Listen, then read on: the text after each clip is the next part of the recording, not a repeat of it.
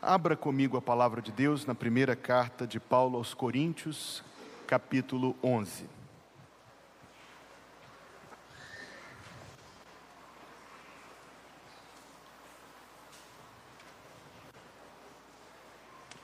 Novamente, a primeira carta de Paulo aos Coríntios, peço que você abra no versículo 11 e se coloque em pé para lermos versículo 28. Disse eu, primeira carta de Paulo aos Coríntios, capítulo 11, versículo 28, onde lemos: Examine-se, pois, o homem a si mesmo, e assim coma deste pão e beba deste cálice. Leia comigo. Examine-se, pois, o homem a si mesmo, e assim coma deste pão e beba deste cálice. Vamos orar, queridos. Eu vou me colocar de joelhos, se você puder, se você desejar, faça isso também. E em nossa oração, dentre outros motivos, vamos nos lembrar daqueles que convidaremos para o culto evangelístico de domingo que vem.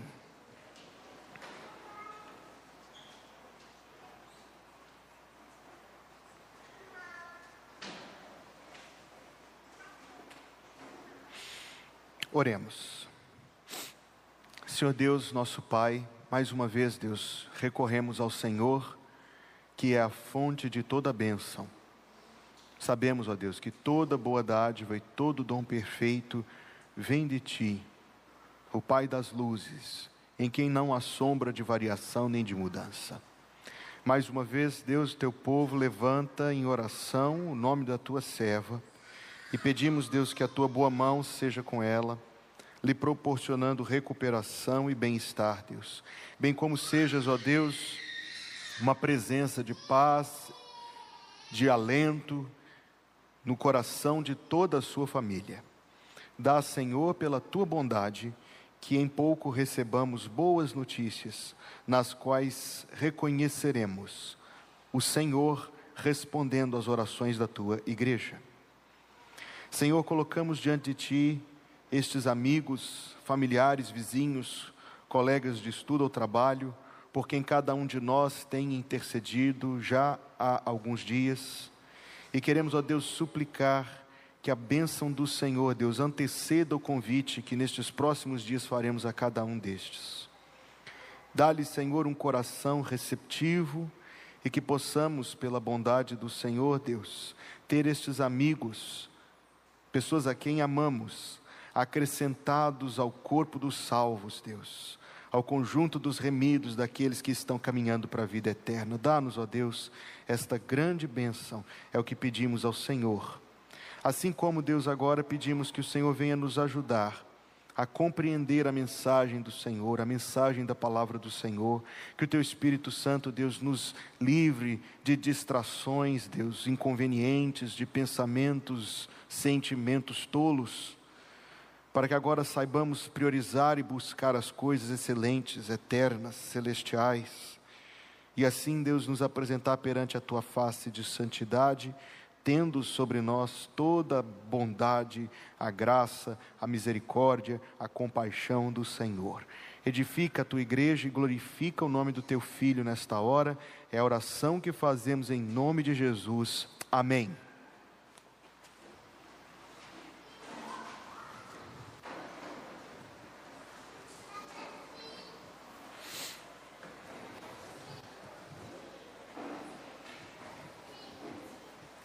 Então, amados, a palavra de Deus para nós esta manhã é a que diz: Examine-se o homem a si mesmo, e assim coma do pão e beba do cálice. Eu ouvi recentemente que uma mulher adquiriu uma enfermidade renal, na verdade, algo gravíssimo tão grave que ela precisou entrar na fila do transplante desse órgão. E enquanto o transplante não acontecia, tinha de se submeter a sessões rotineiras de diálise, com todo o impacto negativo que isso traz na saúde física e, é claro, no equilíbrio emocional de alguém. E foi então, enquanto ela estava vivendo esse tempo já prolongado, já há alguns meses vivendo esse momento, essa terrível provação, que um amigo se apresentou voluntária, espontânea, generosa, amorosamente, para oferecer para ela um órgão saudável dele.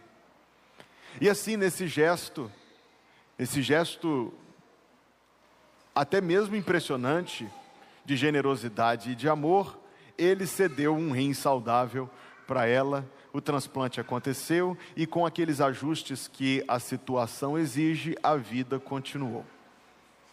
Essa mulher, que foi abençoada de uma maneira tão extraordinária, decidiu criar um hábito. Ela passou a oferecer mensalmente encontros de gratidão para esse amigo. Porque, de fato, ela reconhecia diariamente a bênção do amor e da generosidade dessa pessoa na sua vida. E sentia que tentar expressar agradecimento de qualquer forma era pequeno. Então ela estabeleceu um hábito, regularmente, rotineiramente, encontros, almoços de gratidão, em que eles comiam juntos e assim ela expressava o quanto tinha no coração o reconhecimento, a gratidão pela generosidade do seu amigo. Agora, tente imaginar essa dinâmica. É evidente que não é aquela coisa de uma nota só. Ah, eu estou trazendo aqui para almoçar, para agradecer. Até porque a repetição costuma gastar as coisas. Na verdade, o que acontecia é que esses encontros acabaram trazendo não algo repetitivo e superficial, mas a consolidação de uma amizade que se tornou cada vez maior. Uma aproximação que se renovava constantemente, o compartilhamento da vida, a, a, a divisão dos fardos que porventura pesam, o externar do amor no sentido mais pleno, mais puro e mais doce dessa palavra. A ceia do Senhor, queridos, não é muito diferente deste episódio da vida de alguém nós nos encontramos com Jesus Cristo. E sim, eu reitero isto, porque eu sempre falo disso.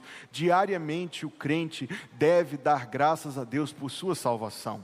Incessantemente o salvo agradece ao seu Salvador pela redenção e pela obra de Jesus Cristo na cruz, mas sem que isso fique uma nota só, uma coisa monotônica, repetitiva, superficial, esvaziada. Quando nós dispomos esta mesa da qual participaremos em breve, nesta manhã, nós estamos nos achegando, claro que uns aos outros, muitas vezes eu ponho ênfase neste sentido, mas estamos também nos relembrando, porque este é o propósito da ceia do Senhor, nos relembrando da maravilhosa, da generosa, da graciosa obra de Jesus Cristo em nosso favor, como que tendo aqui uma refeição, uma ceia de gratidão, que consolida a amizade, que renova a aproximação. Ao sentarmos na mesa com alguém, nós quebramos barreiras e construímos intimidade.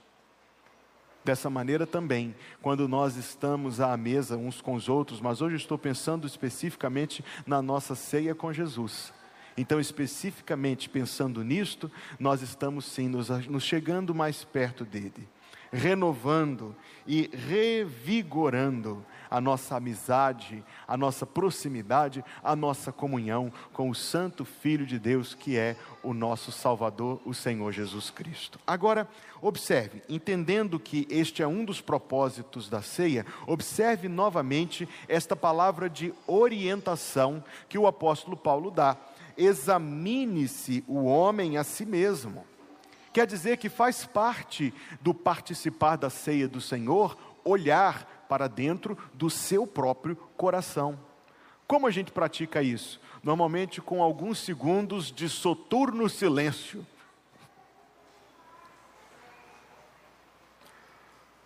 Mas e se for algo mais objetivo e até diria mais criterioso do que isto? uma sondagem do próprio coração. A palavra examinar é uma palavra muito rica. Eu não tenho tempo hoje de manhã, nem é meu propósito examinar esta palavra examinar. Mas ela quer dizer um verdadeiro olhar introspectivo, ou um olhar para dentro de si, um olhar para dentro do próprio coração. Então nós podemos refletir sobre algumas coisas que devem estar presentes no exame que cada um de nós faz de si mesmo quando nós vamos comer do pão e beber do cálice. Primeiramente, queridos, nós devemos olhar para qual é o nosso fundamento, isto é, qual é a nossa esperança de salvação, qual é a nossa expectativa para a vida eterna. Uma das formas como a gente pode olhar para dentro do nosso próprio coração, e eu conduzo esta pergunta algumas vezes, muito provavelmente você já me ouviu propor essa dinâmica imaginativa. Suponha que você está perante a face de Deus agora, neste momento, neste instante, e Deus pergunta a você: por que eu deveria deixar você entrar no meu paraíso? Qual seria a sua resposta? Alguém diria, até automaticamente, instantaneamente: Ah, Senhor, mas eu sou da Igreja Batista Plenitude. Ah, Senhor, mas eu fui batizado, fui batizado pelo pastor fulano de tal, no dia tal, e fui membro da igreja. Senhor, não é possível, olha os cargos, tanto que eu trabalhei na igreja, eu fui isso, fui aquilo, fiz não sei o que e o que mais e tanto. E este exercício de imaginação, ele acaba nos dando a oportunidade de enxergar exatamente exatamente no que é que estamos nos apoiando. Qual é a nossa expectativa? Qual é o nosso fundamento e a nossa esperança para a vida eterna? Há somente uma resposta. Se Deus perguntasse a qualquer um de nós por que razão eu deveria deixar você entrar no meu paraíso, eu penso que a resposta seria: na verdade, o Senhor não deveria deixar, mas por causa do teu filho, e por causa da promessa que ele fez de salvar todos aqueles que a ele se achegam, e eu me acheguei a ele, então por causa de tuas promessas, Senhor, e por causa do sangue da cruz, e por causa da morte e da ressurreição de Jesus, eu peço a misericórdia do Senhor. Veja só, este texto é muito conhecido, e o que ele tem de conhecido, na verdade, ele tem de muitíssimo belo. Há quase 500 anos atrás, dois teólogos escreveram um texto chamado hoje o Catecismo de Heidelberg. Muito lindo texto. Esse texto que chega a envolver o nosso coração pela beleza, ternura das palavras com que ele foi sabiamente construído, nos pergunta, na primeira pergunta: qual é o seu único fundamento na vida e na morte? E eu acho esta resposta de extraordinária beleza. A pergunta é: qual é o seu único fundamento na vida e na morte? Veja a resposta. Meu único fundamento é meu fiel Salvador Jesus Cristo a Ele pertenço em corpo e alma, na vida e na morte, e não pertenço a mim mesmo. Com seu precioso sangue, Ele pagou por todos os meus pecados e me libertou de todo o domínio do diabo. Agora, Ele me protege de tal maneira que, sem a vontade do meu Pai do céu, não perderei nenhum fio de cabelo. Além disso, tudo coopera para o meu bem. Por isso, pelo Espírito Santo, Ele também me garante a vida eterna e me torna disposto a viver para Ele daqui em diante de todo o coração. Que lindo. A pergunta em seguida, a pergunta 2 é: O que você deve saber para viver e morrer neste fundamento? Resposta: primeiro, como são grandes os meus pecados e a minha miséria. E segundo, como sou salvo de meus pecados e de minha miséria. E terceiro, como devo ser grato a Deus por tal salvação. Hoje, 17 de setembro de 2023, você tem certeza da salvação? Você tem certeza da salvação? Que morrendo hoje, você vai partir para estar com Jesus? Você tem certeza da salvação? De fato, essa certeza é possível. 1 de João 5,13, estas coisas vos escrevi para saibais que tendes a vida eterna, os que credes no seu nome. Não é uma expectativa otimista, ou uma tentativa, ou uma incerteza, é algo certeiro, para que saibais que tendes a vida eterna, os que credes no seu nome. Então, se você tem certeza da salvação, meu irmão, Já são quase 10 horas da manhã de hoje. Será que você já louvou a Deus pela salvação que Ele te deu em Cristo Jesus? Sim, pastor, cantávamos agora mesmo que o sangue de Jesus me lavou, me lavou. Mas cantamos mesmo? Realmente demos graças e louvamos a Deus por tão maravilhosa, tão grandiosa, tão poderosa salvação que Ele nos deu pelo sangue do Seu Filho, pergunto, já são 10 horas da manhã. Você já agradeceu hoje a Deus? Dentre todas as coisas, você já agradeceu a Deus pela sua salvação? por Jesus Cristo, pela cruz, pelo sangue, pelo perdão dos pecados, pela paz, pela vida eterna, pela reconciliação. Você já agradeceu a Deus por estas coisas? Veja que grande disparate, não é verdade?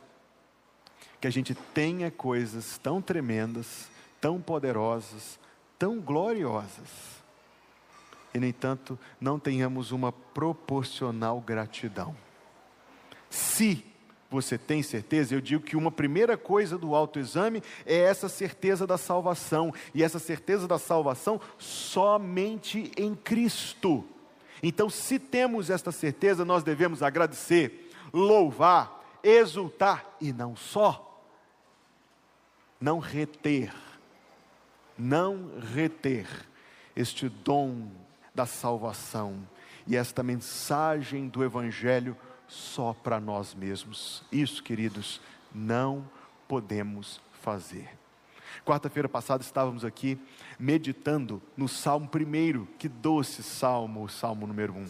Mas constatamos juntos ali naquele culto de oração que o que o Salmo primeiro apresenta de coisas maravilhosas a respeito do salvo, ele apresenta de coisas assustadoras em relação aos perdidos. No versículo 4 ele diz: Não são assim os ímpios. E uma mensagem como esta, uma afirmação como esta, há de ser recebida com gravidade por nós, amados. Gravidade, eu lhes afirmo. Gravidade que nos fará, primeiro de tudo, perceber que o assunto é sério. E percebendo que o assunto é sério, tentarmos fazer algo em compaixão por aqueles que não conhecem o Senhor Jesus Cristo. É o dever, é o dever de um salvo.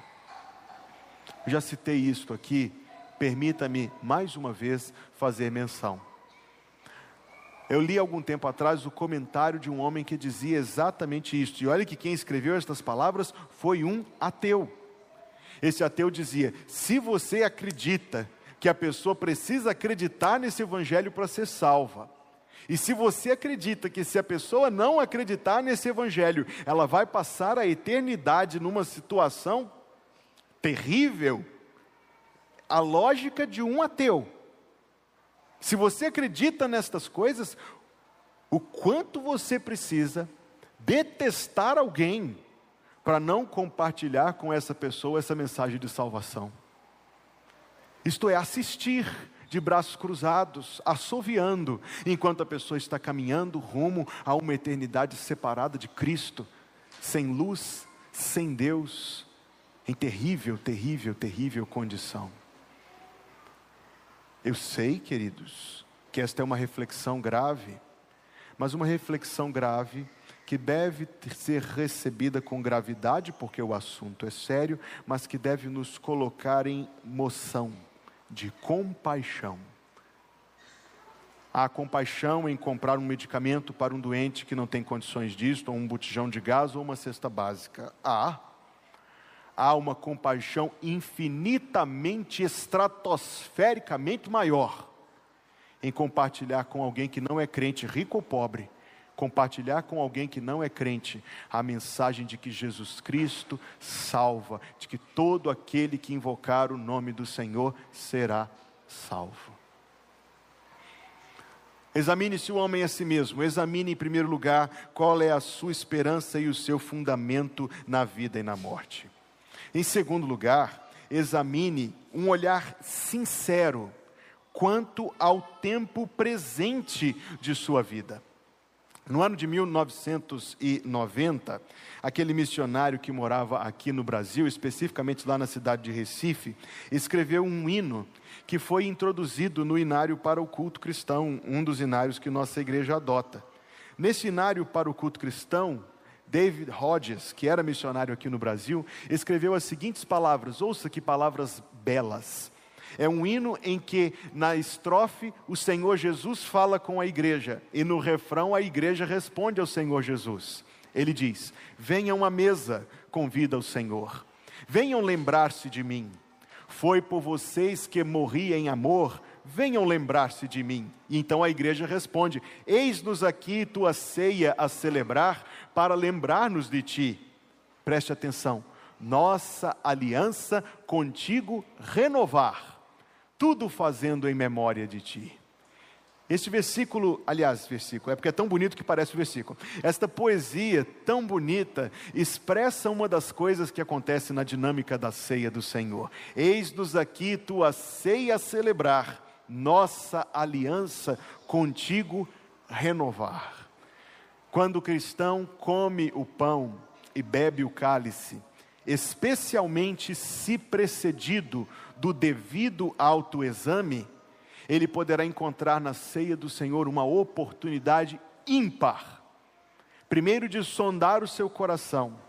Segundo, de reconhecer em oração, na presença do Senhor, em oração, os pecados que estão presentes em seu viver.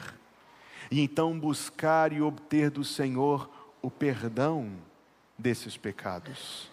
Não deveríamos, queridos, não deveríamos, não deveríamos ter o privilégio de usar a ceia do Senhor dessa maneira, renovando nossa aliança, nossa comunhão, nossa felicidade em Cristo. Não deveríamos ter esta oportunidade e deixar tal oportunidade passar.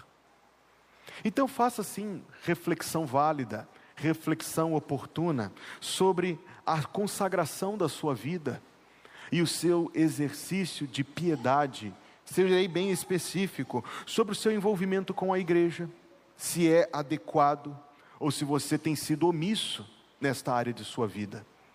Sobre sua vida de oração, o tempo que você experimenta, o tempo que você reserva para ter comunhão com Jesus Cristo.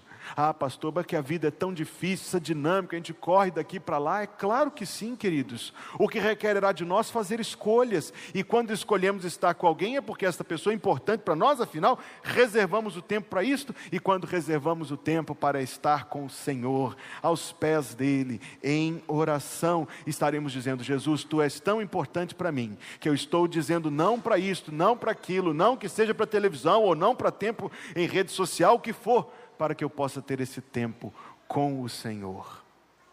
15 minutos por dia, irmão, 15 minutos em oração, 15 minutos de leitura da Bíblia, e você poderá começar a construir algo que vai fazer uma diferença tão positiva em sua vida. É a oportunidade de olharmos para isto, é a oportunidade de olharmos para o nosso relacionamento entre os irmãos. E não somente entre os irmãos, mas em todos os nossos relacionamentos pessoais, mágoas não convém em um coração onde Cristo habita. Há mágoas. Há oportunidade de declarar mágoas em oração diante do Senhor e suplicar o seu perdão, a sua ajuda, o seu auxílio, o seu renovo. Por vezes pode ser que alguém se encontre ressentido por uma situação da vida. Ah, eu não queria estar vivendo isso, eu queria que Deus tivesse me poupado, eu queria que Deus tivesse me privado de viver tal dilema, tal drama. Então nós podemos, e existe uma maneira correta de olhar para estas coisas em oração, colocar isso diante de Deus e dizer: Senhor, estou vivendo tal dor. Pesa sobre mim este fardo, aquele fardo, mas sei que o Senhor pode me ajudar e nós transformaremos o ressentimento em confiança. Confiança em Jesus. Devemos, amados, examinar a nós mesmos quanto à santificação do nosso caráter. Olhe para você mesmo, doze meses atrás, e procure ver se nos últimos doze meses você cresceu espiritualmente em santificação, em comunhão com o Senhor, se você conhece a Bíblia e o Senhor Jesus um pouco melhor que 12 meses atrás, se você ora um pouco melhor do que 12 meses atrás, se você está um pouco mais santo do que 12 meses atrás, certamente eu espero, minha, minha, minha esperança sincera é que ao olhar para o seu próprio coração em contraste com um ano atrás, ninguém encontra que tenha recuado, mas avançado, se não muito, pelo menos um pouco.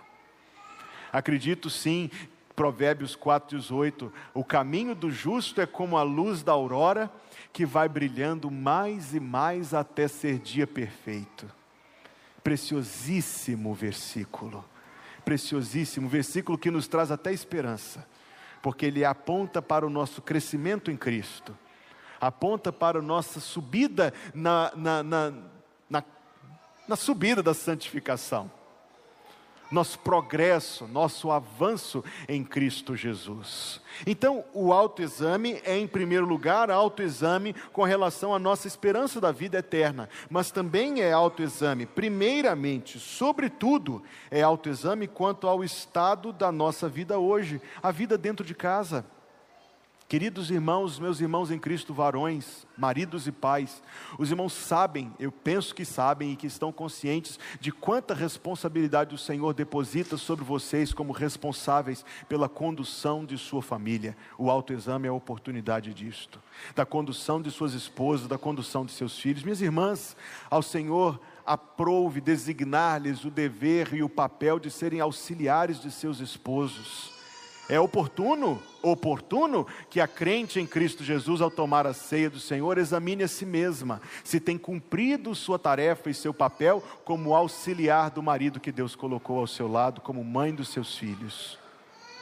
Examine-se o homem a si mesmo. Examine quanto ao lar, examine quanto à igreja, examine quanto às relações individuais com os irmãos, examine o seu próprio coração. Se você tem confiado em Deus, na proporção da confiança que Deus é digno de receber de você. Sem sombra de dúvida que nossa hesitação em confiar nas promessas é uma forma, e uma forma muito verdadeira, como infelizmente nós desonramos nosso Senhor. Examine-se o homem a si mesmo, olhando, amados, para dentro de nosso próprio coração Penso eu que todos, sem exceção, admitiremos que existe muito nas nossas vidas que precisa da graça de Deus. Eu, em primeiro lugar, admito publicamente que esta mensagem do autoexame faz-me, repito, publicamente admitir que existe muita coisa na minha vida que precisa ser mudada pelo Senhor Jesus Cristo. E penso que você chegará a respeito de si próprio à mesma conclusão. E não é assim que nós aprendemos a cantar? Renova-me, Senhor Jesus. Já não quero ser igual. Renova-me, Senhor Jesus. Põe em mim teu coração, porque tudo o que há eu lembro de ter ido visitar uma igreja onde pediram para mudar a letra e colocar porque muito o que há. Imediatamente eu detectei um sinal amarelo ali. Não, porque tudo o que há dentro de mim necessita ser mudado, Senhor, porque tudo o que há dentro do meu coração necessita mais de Ti. Não é esta, queridos, a admissão que todos, individualmente e a uma, fazemos, precisamos, eu preciso, ser mudado pelo Senhor Jesus. A ceia do Senhor traz esta oportunidade de reconhecimento. E o reconhecimento destas coisas nos levará a um exercício espiritual de suma bem-aventurança. E eu, em mais um minuto, convidarei os irmãos a fazermos algo novo e diferente aqui. Mas, repito, esse exercício espiritual nos leva a uma prática que leva a uma gloriosa bem-aventurança. Eu estou me referindo à confissão de pecados. Provérbios 28, versículo 13 diz assim: O que encobre as suas transgressões nunca prosperará, mas aquele que confessa e deixa alcançará misericórdia. O que encobre as suas transgressões nunca prosperará, mas o que confessa e deixa alcançará misericórdia. Se nós é, fazemos uso desta oportunidade de olhar para dentro do nosso próprio coração e então constatar e admitir que há muito dentro de cada um de nós que precisa da graça do Senhor e da mudança e da boa mão de Deus, perdoando os nossos pecados, e não somente isso, mas o auxílio do Espírito Santo para sermos mudados em nosso entendimento, sermos mudados em nosso coração, então nos iremos a Deus em oração confessando a Deus os nossos pecados. E mais, um, mais adiante neste culto, nós, nós ouviremos aquele versículo glorioso: se confessarmos os nossos pecados, ele é fiel e justo para nos perdoar os pecados e purificar de toda a injustiça. Lindas palavras, amados. Lindas palavras, importantes palavras, palavras de bênção. O autoexame é, portanto, uma ocasião de confissão e o autoexame é uma ocasião de prevenção de males.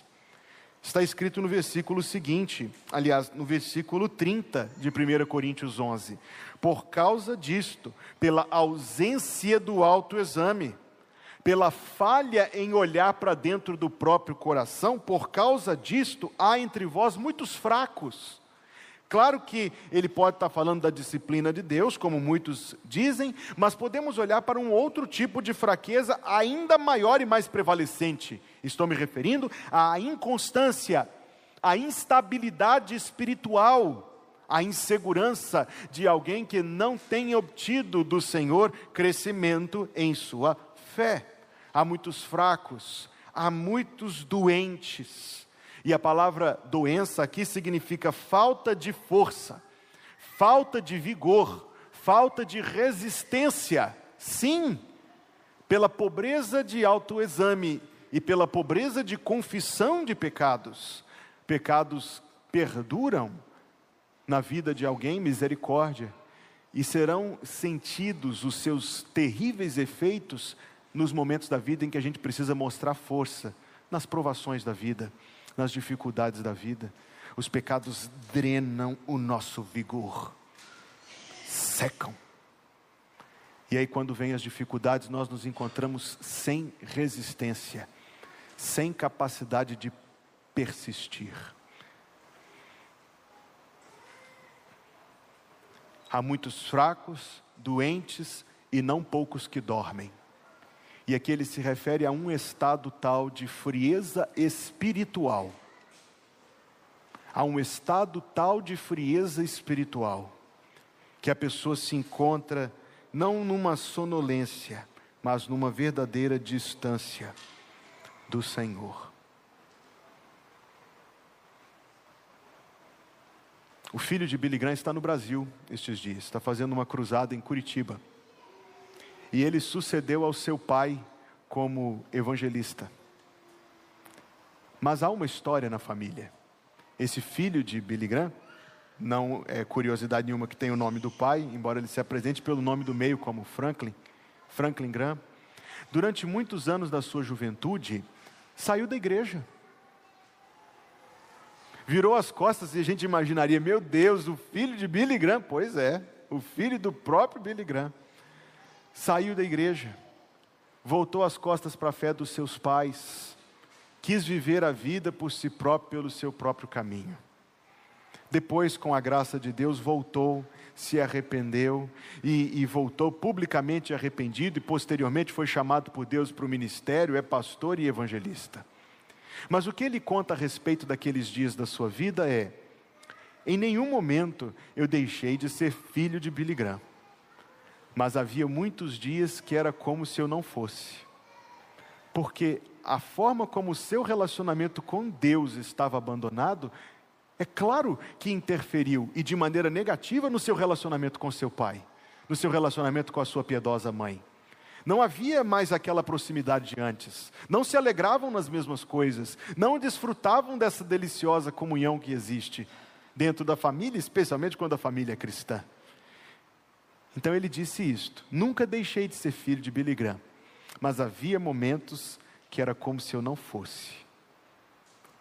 O adormecimento espiritual é uma condição muito triste na vida de um crente. Não deixa de ser filho de Deus, mas é como se não fosse.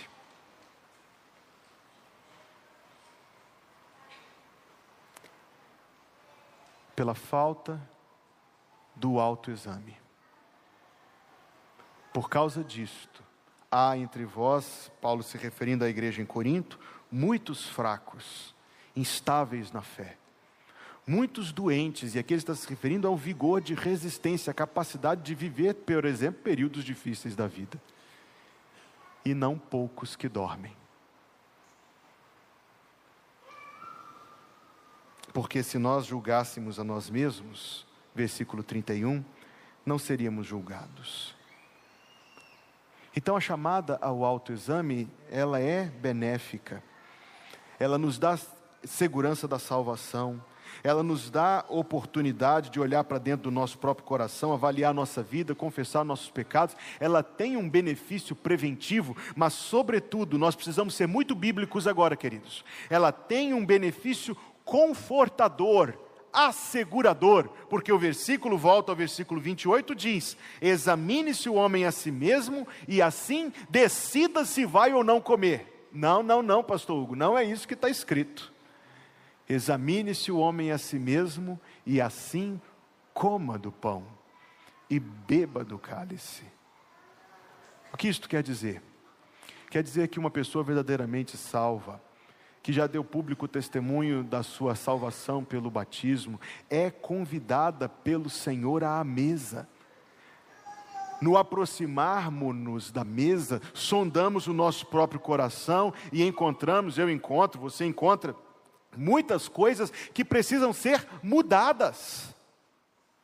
Mas não vamos, não vamos ser como aqueles que dizem assim: no dia que eu parar de fumar, eu aceito Jesus. Não vamos ser como estes. No dia que eu parar de beber, eu aceito Jesus. Não vamos ser como estes. Vamos ser como aqueles que cantam, tal qual estou, eis-me, Senhor. Do jeito que eu estou, eu venho a Ti, Senhor. Então examinamos o nosso próprio coração encontramos muitas coisas em que precisamos que Jesus Cristo tenha misericórdia de nós, que o Espírito Santo nos ajude a vencer, nos ajude a crescer novamente em Cristo, a despertar, a voltar, a perdoar, a limpar o coração.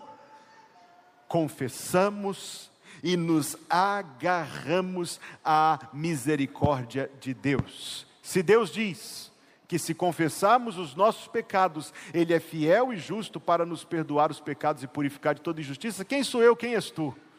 Para duvidar do perdão que Deus assegurou na Sua palavra. Quem sou eu, quem és tu? É, portanto, amados, a ceia do Senhor, uma oportunidade ímpar, da qual lançamos mão nesta manhã para examinar o nosso próprio coração. Veja a ordem do culto que você recebeu. Nós temos algo diferente. Nesses anos que eu estou aqui, é a primeira vez que nós faremos uma oração lida. Não há problema. Se você não lê os cânticos que você canta, você pode ler as orações. E uma oração congregacional será seguida depois disso de uma oração silenciosa e depois disto de um versículo para nós muito precioso. Antes de orarmos, ouça este versículo de Miqueias, capítulo 7. Quem é Deus semelhante a ti, que perdoa a iniquidade? Glória a Deus.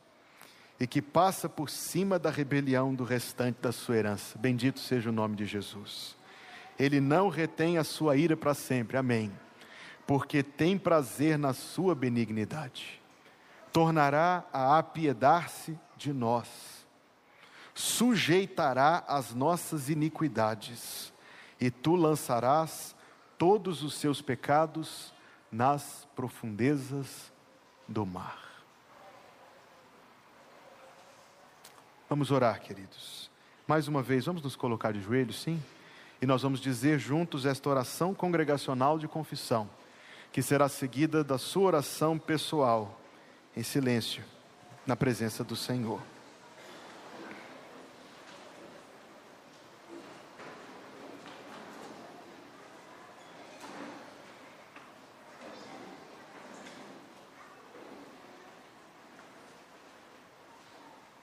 Vamos fazer juntos esta oração.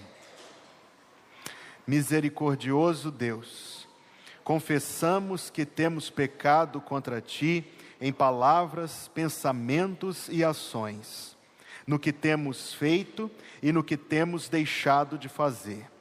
Não temos amado a ti sobre todas as coisas. Não temos amado nosso próximo como a nós mesmos. Na tua misericórdia, perdoa nossos pecados. Corrige o que somos, dirige o que seremos para que tenhamos prazer em tua vontade e andar em teus caminhos para a glória do teu santo nome. Em silêncio, cada um de nós fale com Deus.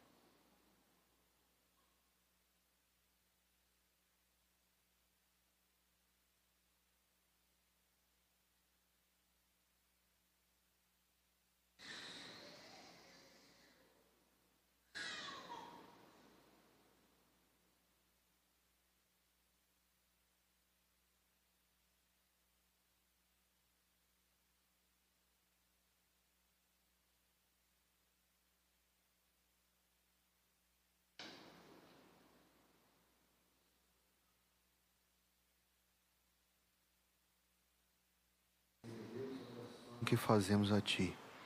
No nome de Jesus. Amém. Se confessarmos os nossos pecados, Ele é fiel e justo para nos perdoar os pecados e purificar de toda injustiça. O povo de Deus diz: Amém. O Senhor te abençoe e te guarde. O Senhor faça resplandecer o seu rosto sobre ti e tenha misericórdia de ti o Senhor sobre ti levante o seu rosto e te dê a paz em nome de Jesus. O povo de Deus diz: Amém.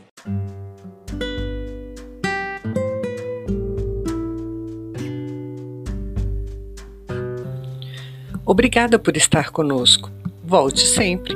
A Igreja Batista Plenitude tem sempre uma mensagem de Deus para você.